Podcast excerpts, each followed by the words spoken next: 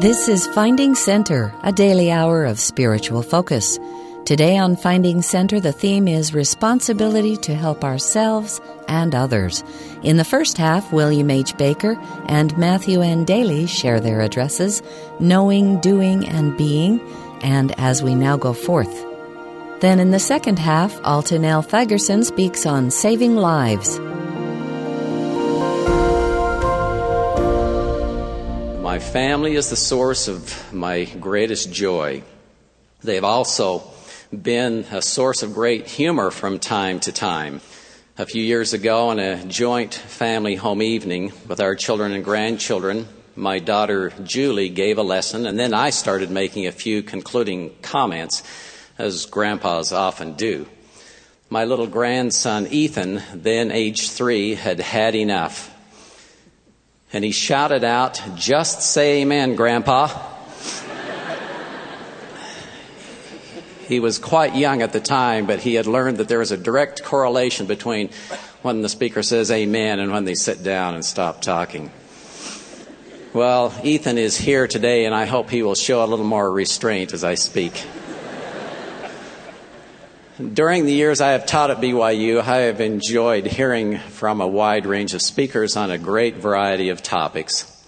One story shared by Elder Dallin Oaks when he was president of BYU has stuck with me. Given from this very pulpit, the story went something like this. Many years ago, the federal government placed county agents throughout the country to help farmers learn to be more productive. One county agent in the South went to visit an old farmer in his area but convincing the farmer to change proved to be rather difficult. He asked the farmer, Wouldn't you like to know how to get your cows to give more milk? Nope, the farmer replied. Well, wouldn't you like your pigs over there to grow faster and bigger? Again, the farmer answered, Nope. Well, wouldn't you like to learn how to get more bushels of corn per acre? The same answer was given as before. Nope. Exasperated, the county agent asked, Well, why not? The farmer replied simply, I already knows more than I does. In other words, his knowledge was greater than his application of that knowledge, so why make matters even worse by obtaining even more knowledge? This story highlights two great challenges of mortality. First, the need to constantly increase our knowledge and second, the need to continually improve our behavior to keep up with that greater knowledge. But there's also a third challenge the county agent might have uncovered if he had asked a second why question. Why don't you do as much as you know? This question gets closer to the core of the problem the farmer's level of love for his work or what he was in his heart. In addition to increasing what we know and improving how we apply that knowledge, we must refine who we are deep down in our heart. In a general conference address a few years ago, Elder Oaks stated, quote, in contrast to the institutions of the world which teach us to know something, the gospel of Jesus Christ challenges us to become something. As we move along the path of life, each of us, as members of the church, must address these three areas of knowing, doing, and being. First, we must increase our level of knowledge or what we know. In our search for truth, however, we have to be selective because we have an overwhelming amount of information available to us. It seems to me that information can be classified into four categories. And the first is that which is harmful and destructive. Much of today's media falls into this category. Pornography is especially dangerous, for it will drive away the spirit and destroy us. The second category includes information that isn't necessarily destructive, but is not of much use. Pursuing it is largely a waste of time. The third category includes information that is good and useful and offers much practical benefit. Most of our university learning falls into this category.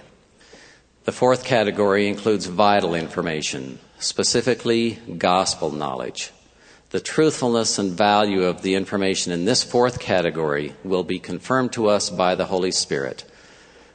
How important it is for us to shun the harmful, avoid wasting time on the useless, and instead focus on the useful and vital. That which gives eternal perspective, helps develop wisdom, and teaches us the mind and nature of God.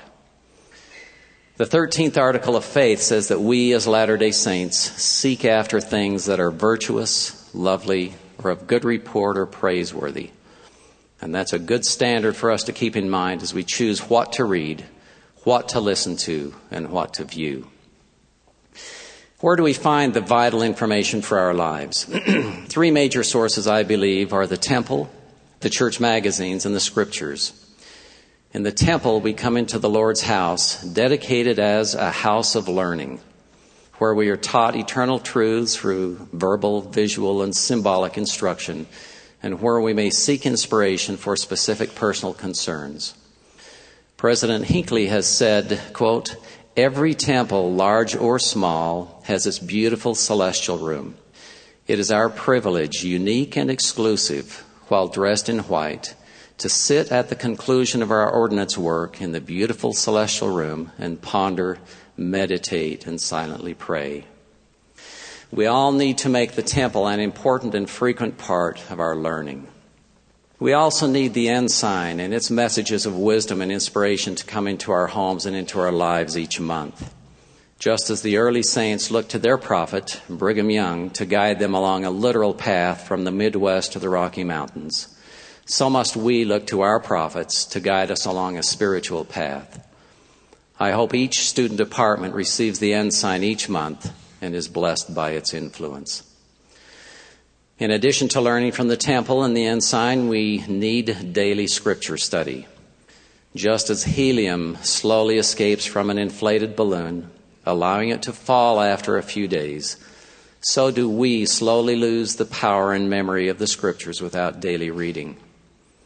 President Hinckley has said, quote, I hope that for you, studying the scriptures will become something far more enjoyable than a duty. That, rather, it will become a love affair with the Word of God. I promise you that as you read, your minds will be enlightened and your spirits will be lifted. End of quote. In August of 2005, President Hinckley asked us all to reread the Book of Mormon by the end of that year. He promised us an added measure of the Spirit of the Lord, a strengthened resolution to walk in obedience to His commandments, and a stronger testimony of the living reality of the Son of God. Faithful saints from all over the world responded to his call. Regarding this challenge, a member of my BYU stake shared the following special experience with me. To the best of my recollection, he said, I was flying back from a trip to the Far East. It was the middle of the night, and most of the passengers were asleep. I, however, had my reading light on and was reading the Book of Mormon so I could finish by the end of the year as the prophet had asked. Suddenly, I was interrupted by a flight attendant who was walking down the aisle.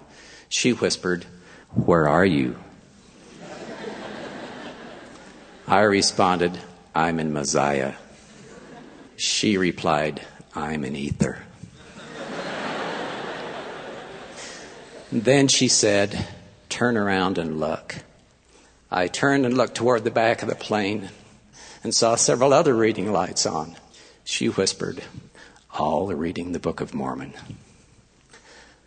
Although our lives are filled with countless demands and distractions, I think we all learn from our prophet that we can find the time to study the scriptures if we are determined enough, each in our own way and place and time. He has told us the what. Individually, we work out the how. In addition to giving spiritual strength, the scriptures also contain counsel to help address life's practical challenges. Some years ago, I served as a branch president at the uh, Missionary Training Center, and I often told the missionaries that the scriptures could help them solve all their missionary challenges. One Sunday in priesthood meeting, we listed on the chalkboard several typical missionary challenges. Then I assigned small groups of elders to look up scriptures to address each of those challenges. After a few minutes, I asked them to report on their findings. One group had tackled the problem of dealing with girlfriends back home. The verse they found to solve the problem came from John chapter 2 verse 4. Jesus saith unto her, Woman, what have I to do with thee? Mine hour is not yet come. Building on the first area of increasing our knowing, we move on to the second area of improving our doing. For although increased knowledge is vital, it is not enough. The Apostle James states that we must be doers of the word and not hearers only. And just as reading and pondering the words of God is accompanied by the Spirit, so will the doing aspect of the gospel be accompanied by the Spirit. The Savior said, If any man will do his will, he shall know of the doctrine, whether it be of God or whether I speak of myself. The Lord expects each step upward in knowledge to be followed by a step upward in performance. The Apostle James adds, To him that knoweth to do good and doeth it not, to him it is sin. In other words, sin is the difference between our knowing and our doing. The greater the gap between the two, the greater the sin. And as the Doctrine and Covenants, section 82 instructs, of him unto whom much is given, much is required. And he who sins against the greater light shall receive the greater condemnation. Elder Maxwell highlights the tight linkage between knowing and doing as follows quote, So it is that discipleship requires all of us to translate doctrines, covenants, ordinances, and teachings into improved personal behavior Otherwise, we may be doctrinally rich, but end up developmentally poor. End of quote. Why does our doing so often lag behind our knowing, whether with home teaching, family home evenings, or a wide range of other areas? I suppose that busy schedules, distractions, wrong priorities, lack of commitment, and just poor time management contribute to the problem. In a statement regarding attendance at the temple, President Heber J. Grant addressed the typical excuses we make. Quote, We can generally do that which we wish to do. A young man can find an immense amount of time to spend with his sweetheart. We can arrange our affairs to get exercise in the shape of golf and otherwise. We can arrange our affairs to have amusements. And if we make up our minds to do so, we can arrange our affairs to do temple work, judging from my own experience. I do not know of anyone that is busier than I am, and if I can do it, they can, if they will only get the spirit in their hearts and souls of wanting to do it. There is the key. Get the spirit in our hearts so we want to do it. Improvement in the doing arena does take great dedication. New habits can be hard to establish, and old habits can be so hard to break. As my son Steve included his mission in England, my wife and daughter and I joined him to travel and to visit some of the people he had baptized or helped activate. One faithful sister talked of her growth in the church since her baptism. She spoke of the dedicated effort required to stay on the path and then said, It is so easy to backslide. It is indeed easy to backslide, but we can overcome it with enough determination. One of the people I baptized on my mission in Canada showed incredible determination to break a cigarette habit. He and his family lived on a small farm northwest of Calgary, Alberta, and, and a few months after they were baptized, he was out in the barn moving some bales of hay. Under one of the bales, he discovered a partially smoked cigarette. Without thinking, he picked it up and ran toward the house to get a match so he could smoke it. But halfway there, he stopped looked at the cigarette and asked himself, Am I going to be in charge of my life, or is this cigarette going to rule over me? After a crucial moment of intense internal battle, he dropped the cigarette to the ground and walked slowly back to the barn. Doctrine and Covenants 98 reveals, For he will give unto the faithful line upon line, precept upon precept, and I will try you and prove you herewith I will prove you in all things whether you will abide in my covenant, even unto death. Let me share two additional doing examples that highlight the importance of establishing and maintaining good spiritual habits. First, a member of my uh, BYU stake recently told me that at one time in her life she had been mistreated at church, and so she stayed away for a few weeks. Even after just a few weeks of absence, this wonderful returned missionary found it difficult to come back. Looking back on it now, she said, I realize how important it is to stick with good spiritual habits. The second example comes from my own family. Our daughter Amy married into a family that has had daily scripture study for over 20 years without a single miss. And Amy and her family have carried on that pattern for the seven years they have been married. Even when she is in the hospital with a new baby, their daily scripture study is carried on by telephone. How gratifying it is for Jeannie and me as parents to visit the homes of our other children as well and see a similar pattern of faithfulness, including our family's habit of weekly family home evenings, which now spans nearly 40 years. Just as gaining knowledge should expand from basic principles to deeper doctrine, so should our doing go beyond minimal compliance with specific thou shalt or thou shalt not commandments. The Lord says that it is not meet that I should command in all things. Men should be anxiously engaged in a good cause and do many things of their own free will and bring to pass much righteousness. For the power is in them, wherein they are agents unto themselves. And just as there are harmful and useless materials that can occupy our reading and learning, so are there harmful and useless activities that can occupy our time. We should avoid filling our days with these activities and instead spend our time doing that which is useful and vital. As someone once stated, that which matters most must never be at the mercy of that which matters least. Giving service, such as that which we give in our church, in our communities, and especially in our families, is central to this useful and essential work. By losing ourselves and doing good for others, we come to understand what the Lord meant when He said, he that findeth his life shall lose it, and he that loseth his life for my sake shall find it. Moving from increasing our knowing and improving our doing, we now come to the third and most important part of our progress purifying our being, or refining who and what we are deep down in our hearts. Elder Eyring clarifies that although doing is important, it is not our ultimate goal in our last general conference, he said, The things we do are the means, not the end we seek. What we do allows the atonement of Jesus Christ to change us into what we must be. Elder Bednar adds, People of integrity and honesty not only practice what they preach, they are what they preach. Elder Oaks tells us that the final judgment is not just an evaluation of a sum total of good and evil acts, what we have done. It is an acknowledgement of the final effect of our acts and thoughts, what we have become. It is not enough for anyone just to go through the motions.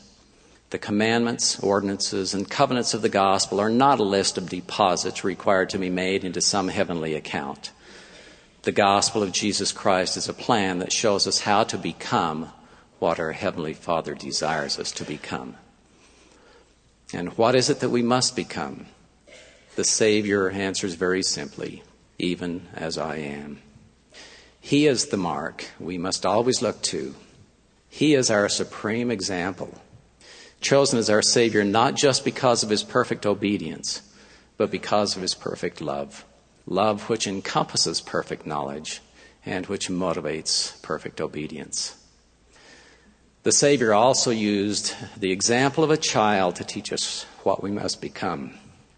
Matthew records that Jesus called a little child unto him and set him in the midst of them and said, Verily I say unto you, except you be converted and become as a little child, you shall not enter into the kingdom of heaven. Numerous verses of Scripture give additional detail as to the type of people we must become. From the 13th article of faith, we believe in being honest, true, chaste, benevolent, virtuous. From Alma, be humble, be submissive and gentle, easy to be entreated, full of patience and long suffering, being temperate in all things. From King Benjamin in the book of Mosiah, become as a child, submissive, meek, humble, patient, full of love willing to submit to all things the Lord gives us. From Doctrine and Covenants 4, have faith, hope, charity, love, virtue, knowledge, temperance, patience, brotherly kindness, godliness, charity, humility, diligence. And finally, from the Doctrine and Covenants, uh, section 121, Be long suffering, gentle, meek, loving, and kind. That to me is an exciting list.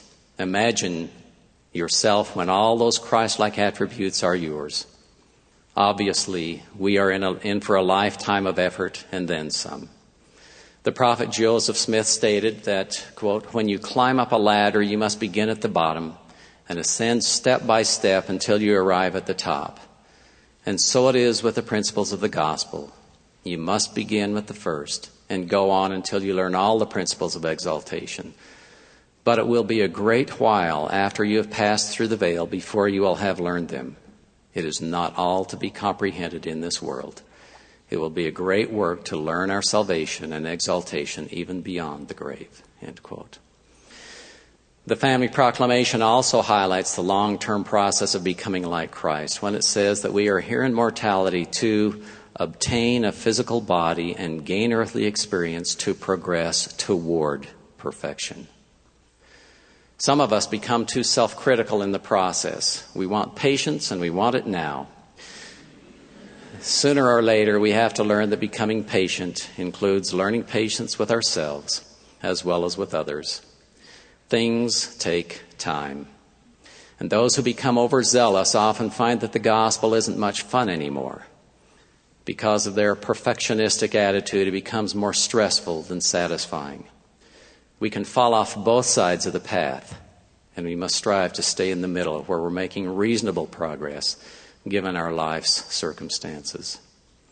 The Lord told the prophet Joseph Smith, quote, Do not run faster or labor more than you have strength and means. That is good counsel. We all need to learn to do our very best and then to be at peace. The Lord knows our circumstances, which change from season to season in our lives and He will accept what we humbly and sincerely offer as our best, even though it is less than perfect. Two specific temple recommend interview questions set a nice standard for us. They don't ask if we're perfect, but rather if we're striving to keep the commandments and if we consider ourselves to be worthy. Without becoming anxious and obsessive overachievers, we can strive to keep the commandments and we can be worthy. Elder Maxwell reminds us that all of us are in the process of becoming, including prophets and general authorities. Because of differences in opportunity, talent, and circumstance, how we become Christ like varies somewhat from person to person. But common elements in our spiritual progress include gospel study, service and activity in the church, and obedience to the commandments. But above all, it is the cleansing effect of the atonement and the Spirit that purify and change our hearts.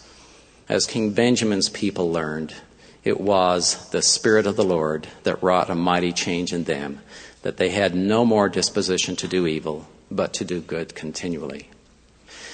The many trials and challenges of life also help us become more Christ like.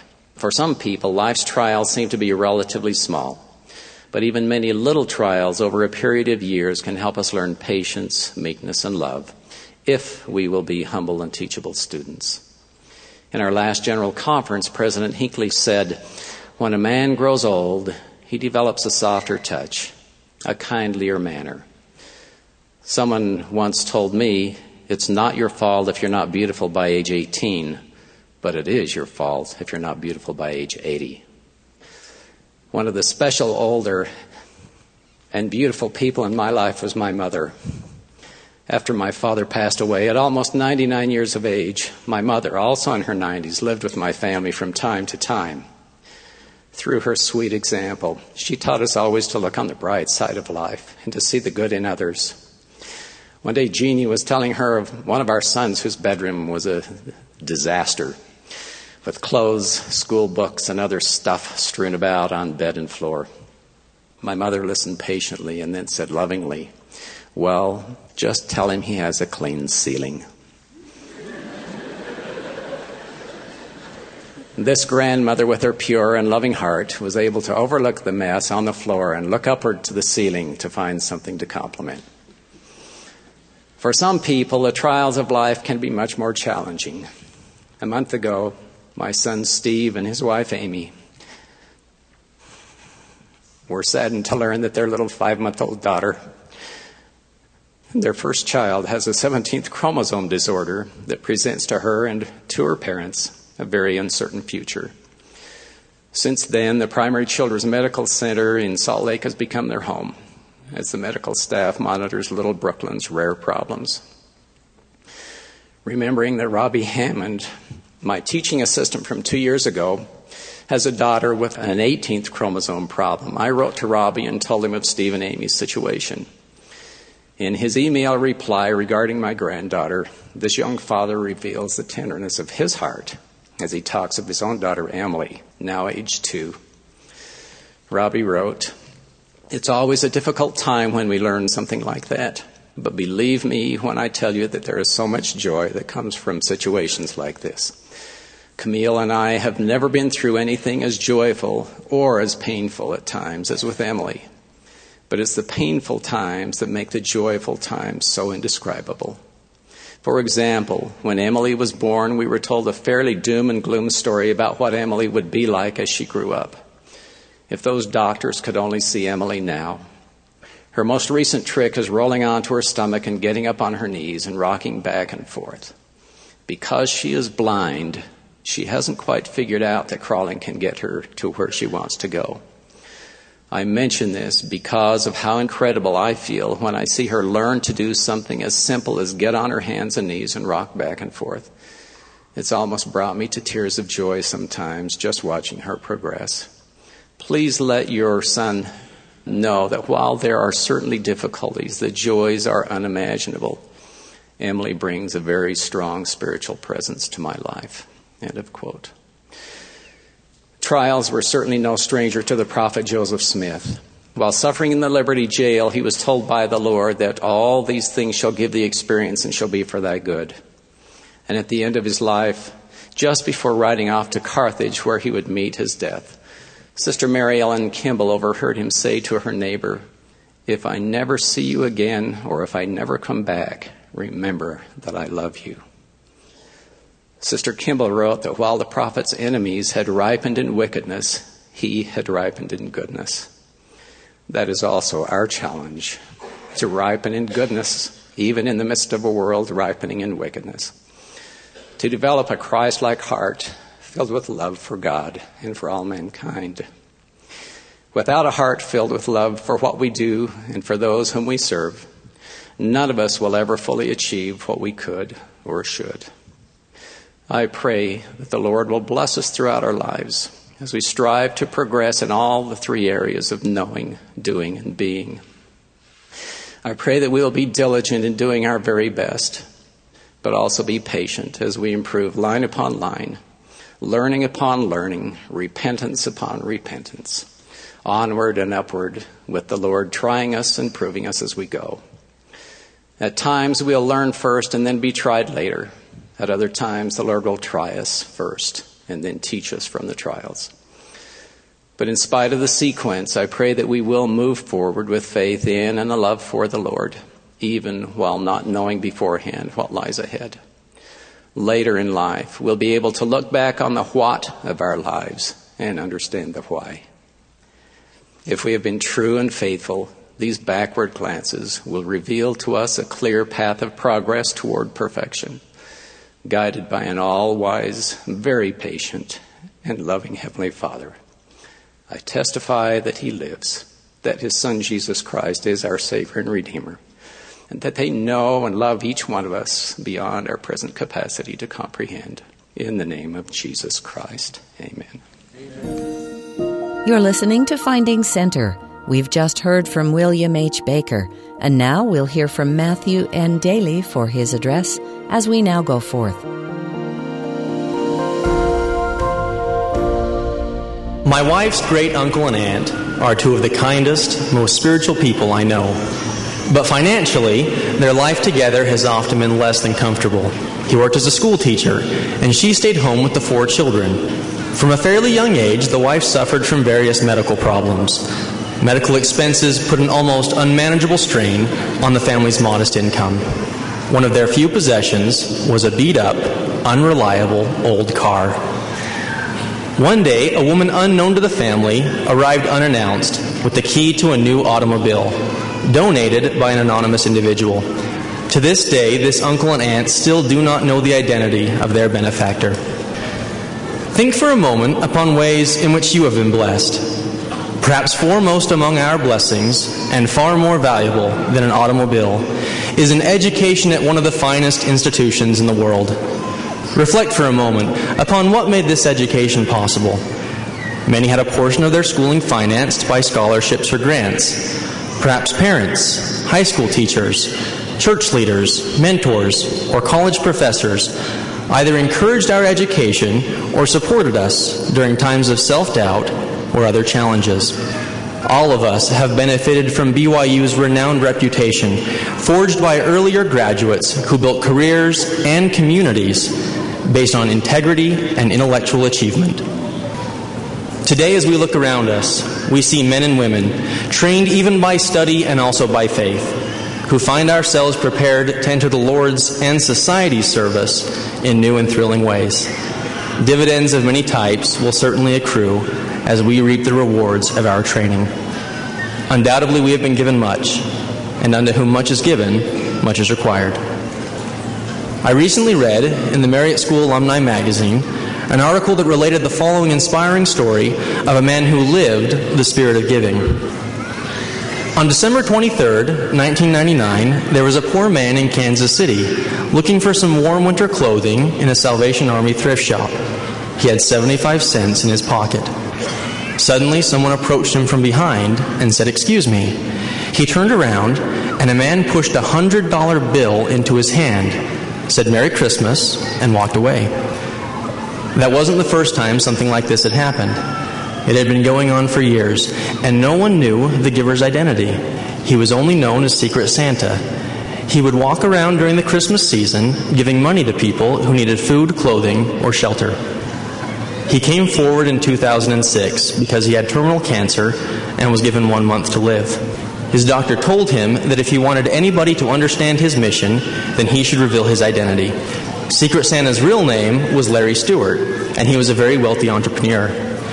He'd given away $1.3 million in $100 bills, but he had also given away tens of millions of dollars more in traditional philanthropy.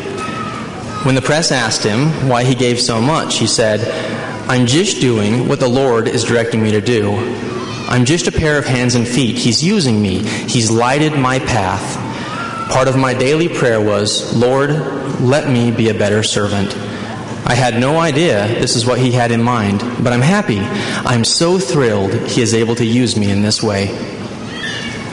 What a tremendous example of one who used his resources to help meet community needs. For many of us, the time is still far distant when we can donate millions of dollars to philanthropic causes. But even the graduate's $10 bill, like the widow's mite, can bless giver and receiver alike. In his book, Winners Never Cheat, self made billionaire John Huntsman Sr. devotes an entire chapter to charitable giving. Mr. Huntsman has given hundreds of millions of dollars to worthy causes, including the famous Huntsman Cancer Institute. The avid philanthropist arose from humble beginnings, early in his married life earning only $320 a month. But he and his wife made the conscious decision to give to worthy causes every year. He writes, You don't have to be a billionaire to be a philanthropist. All that is required to be a philanthropist is a passion for making a difference. I should note, however, that financial contributions are not the only means by which we may serve others. My wife, a recent BYU graduate, is a superb example to me in this regard. For the last two years, she has worked as a special education teacher at a local elementary school. With the upcoming birth of our daughter, she looks forward to early retirement as a public educator and a full time career as a mother. Nonetheless, she's already eager to use her training to bless the lives of individuals outside of our family.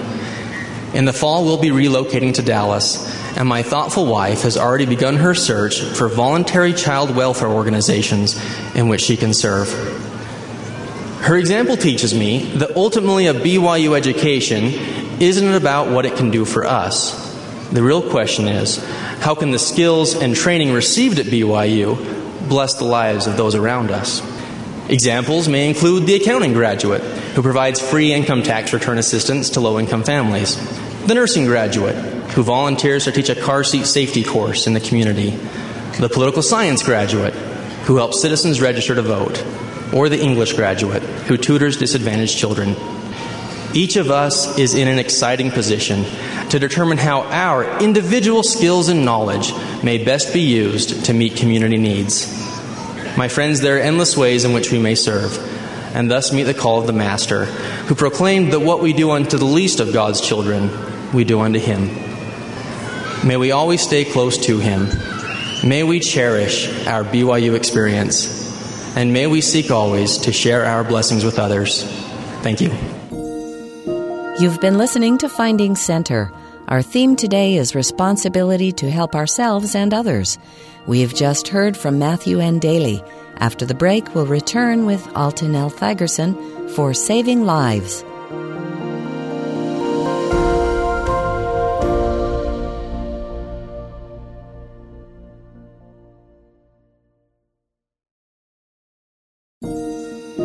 This is Finding Center, a daily hour of spiritual focus. Our theme today is responsibility to help ourselves and others. Next is Alton L. Thygerson, professor of health science in the BYU College of Life Sciences at the time of this address, titled Saving Lives.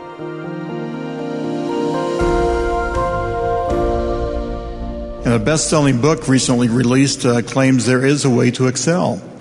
It claims that some of the greatest athletes, entrepreneurs, scientists, musicians emerge after spending 10,000 hours in their chosen field as they master it.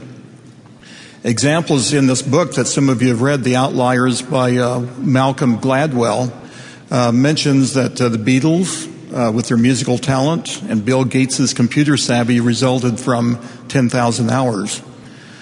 I was raised in the mission field and had never seen more than 200 Latter day Saints together. When 200 church members were seen together, it was either at a district conference or while visiting relatives in the small Mormon community of Virden, New Mexico. Many of you can relate to having a similar background. Some of you can recall that the average Sunday meeting attendance was 25 people. Meetings were held in a rented building, and often cigarette butts and beer cans left by another group's Saturday night festivities had to be picked up. My sister and I were the only LDS in the high school, and I remember receiving the advice that it is best to marry a church member, and the marriage should be in the temple. As a teenager, I would look around and wonder, well, who was that going to be? My father received a promotion that necessitated moving to another town. In high school, I was a stranger among my new classmates. And on the first day in American history, the teacher asked questions which served both as a preview of the course and as an attempt to arouse interest in history. Examples included who really discovered America? What did Lewis and Clark do? Who was Pancho Villa? What was Custer's last stand? One of the questions he asked was Do any of you know the real name of the Mormon church? While my classmates had readily answered or attempted to answer the previous questions, no one responded to this one. After what seemed like a long period of silence, I slowly raised my hand and said, The Mormon Church's name is the Church of Jesus Christ of Latter day Saints. Even today, many people do not know that answer. At the end of class, the teacher asked me to stay while he politely asked if I were a Mormon. To which I replied, yes. He became my advocate. I believe he was a factor in having my name on the short list of nominees resulting in various honors and recognitions during my high school years. We all have an advocate, and that is Jesus Christ. He is our advocate with the Father, meaning that he pleads our case before the Father. It's part of the atonement of which I'll enlarge upon later. I've spent a career teaching and authoring and publishing books and other publications about helping injured people. During that time, I've come across numerous rescue stories. A story in church history tells of the rescue and the saving of future LDS President Lorenzo Snow. He was called to a mission to the Hawaiian Islands. After the ship's arrival, Lorenzo and his companions were going ashore in a smaller boat. When suddenly an immense wave capsized their tiny craft and washed them overboard. All were accounted for except Lorenzo. A frantic search turned up his lifeless body. His companions quickly made for the shore. Upon reaching land, they rolled him over an empty barrel to expel the water. Then they were impressed to take turns applying mouth to mouth resuscitation, a little known technique at the time. And Lorenzo was miraculously recovered. I should make a side note here about mouth to mouth resuscitation. The Paris Academy of Science in 1790 first suggested that for drowning victims, mouth to mouth resuscitation should be tried. But not until 1956, when two American physicians really uh, put forth the idea that it should be used, and now we call it rescue breathing, that uh, the mouth to mouth resuscitation or rescue breathing caught on. And between those years of 1790, that the uh, Paris Proclamation, and 1956, various other methods were used. The older Boy Scouts in the audience, namely those people in their 50s and 60s, may remember the back pressure prone, or arm lift uh, and various ways to push and gouge and shove on the chest. And then finally in 1956, as we've said, uh, rescue breathing came into being. Uh, between those times, they uh, also used the uh, blacksmith bellows sometimes, which was an interesting technique. President Thomas S. Monson, in many of his conference addresses and talks to young men and women, has spoken about rescuers and heroes who have led lives worthy of emulation. He has reached into the scriptures for accounts, into history for antidotes, and into newspapers and magazines for reports about individuals who have helped or even saved others. And he has shared a wealth of examples from his own experiences. A little known fact is that President Monson has rescued someone in distress. Here's how the story goes. A warm summer day found 12 year old Thomas S. Monson floating in a large inflated inner tube from a tractor tire down the river in the Provo Canyon. Just as he was about to enter the swiftest part of the river, he heard frantic cries of, Save her! Save her! A young woman had fallen into a deep part of the river. None of the people on the bank could swim to save her. President Monson reports that he saw the top of her head disappear several times under the water. When he stretched forth his hand, grabbed her hair, and lifted her over the side of the tube. He paddled the tube with the young woman over to her relatives and friends, where he was hugged and kissed. He says that he was embarrassed and that he quickly returned to the tube and continued his float down the river. President Monson's biography that was released just yesterday has a well deserved title, To the Rescue. The contents tell of his decades of saving people through his service. In order to track their popularity, Hollywood movie stars, professional sports figures, politicians, companies, and organizations sometimes subscribe to a newspaper clipping service. A number of years ago, I conducted a small research project dealing with rescues. There were no databases, so I subscribed to a newspaper clipping service for the purpose of collecting accounts of rescues from across the country. In a single year, 520 news reports of rescues were collected. Excluded were the professional rescuers such as lifeguards, police, and firefighters. This project led me to search for other rescue stories. The press at that time carried an account of the rescue of a woman who had been swept downstream by a strong river current. Three teenagers riding their bicycles on a path near the river spotted the woman. While one of them went for help, the other two tried to catch up with a woman helpless in the river. After about a mile, they waded into the river and pulled the exhausted woman onto the bank. It was only then that one of the boys discovered that he had saved his own mother's life. This story should remind us that we never know who might need help. You are being helpful when you provide directions to a lost driver. Hold the door open for a stranger. Pick up packages that have been dropped. Or let someone in a hurry cut before you in line. These forms of helping are not very costly, and most of us give and receive such benefits every day. Helping in these ways is so common that we often take them for granted, just as a part of life. But other forms of helping can be more costly. People may go out of their way to return a lost wallet, offer assistance after a vehicle crash, or help free a stranger's car stuck in the snow. Not everyone does these things, but they happen frequently. Some forms of helping are less tangible than holding open a door or pushing a car out of the snow. Often we are needed, or we need others, to provide moral support, some encouraging words, or a shoulder to cry on.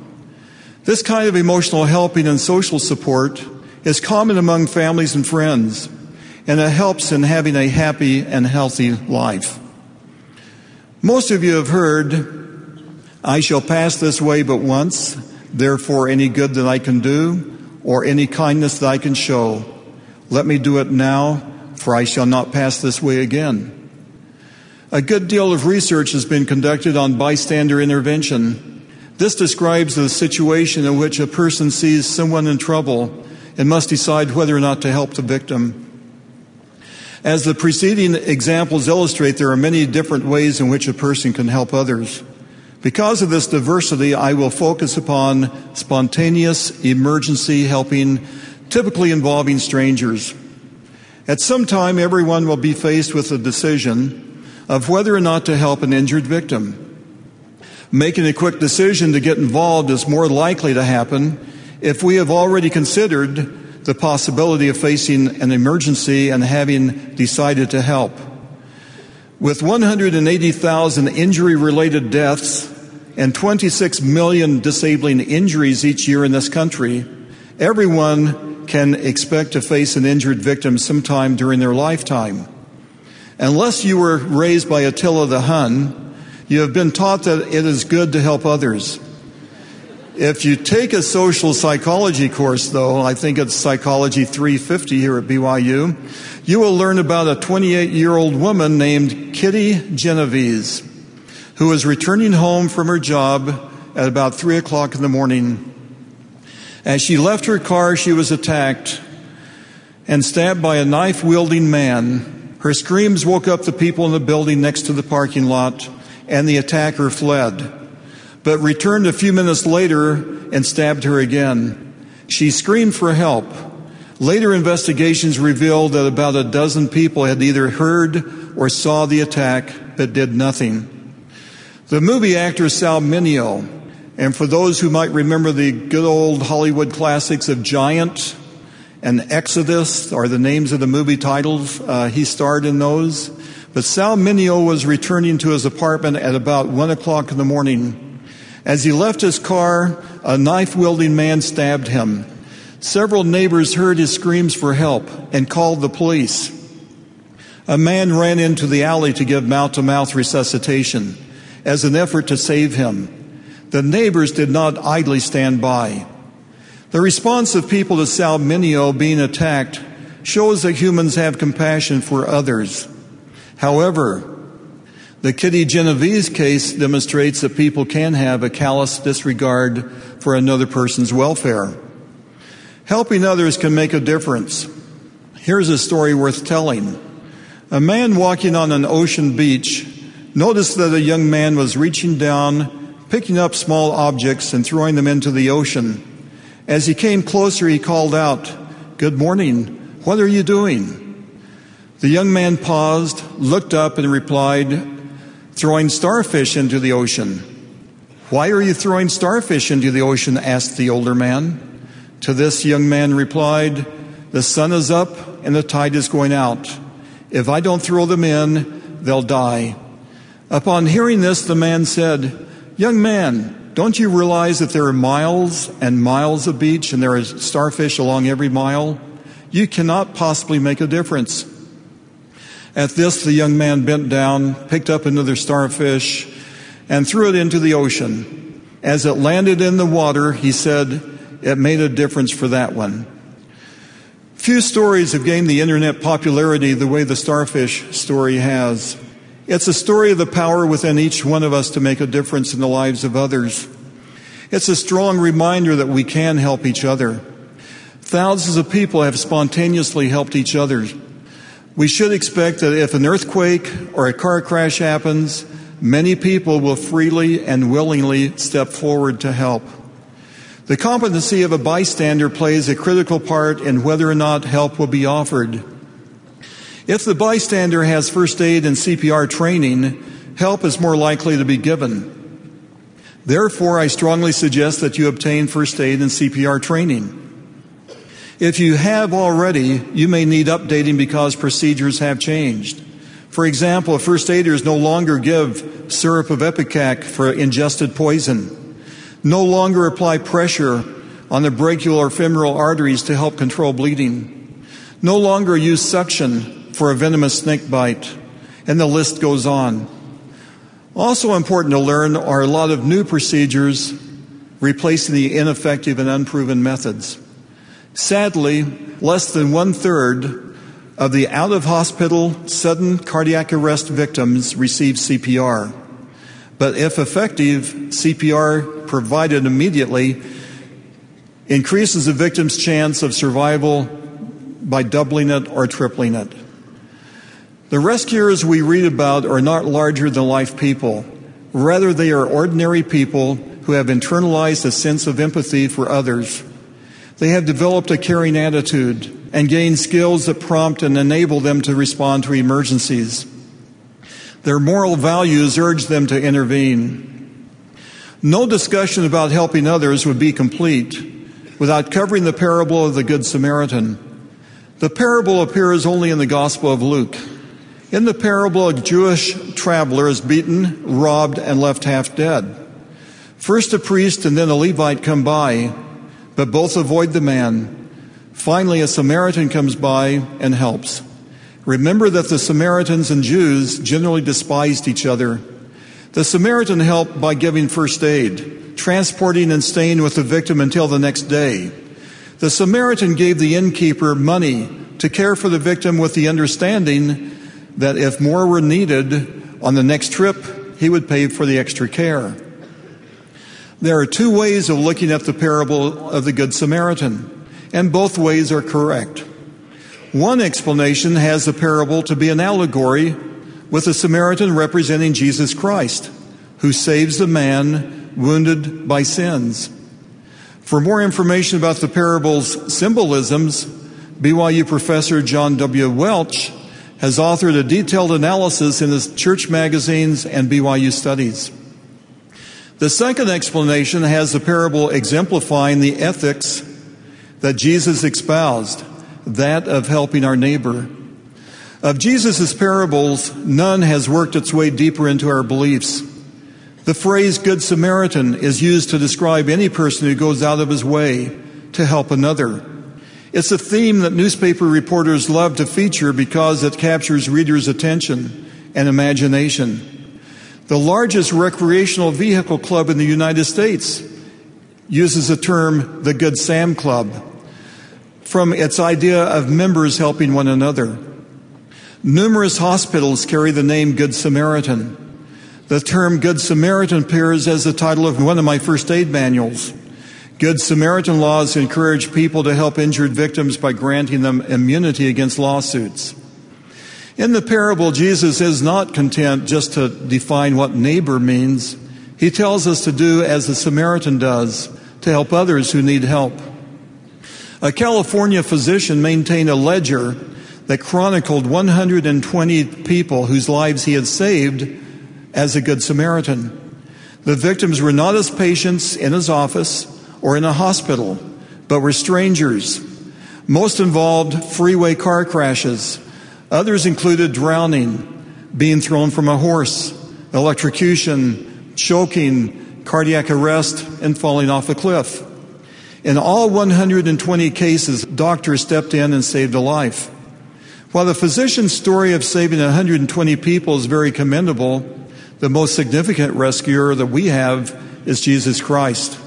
He is known as our Savior for a good reason. Only Jesus can save us. The clearest expression of this is given by King Benjamin in the Book of Mormon. There shall be no other name given, nor any other way, nor means whereby salvation can come unto the children of men, only in and through the name of Christ. To be saved by Jesus Christ means to be saved by the atonement. There are several ways in which the Savior saves us.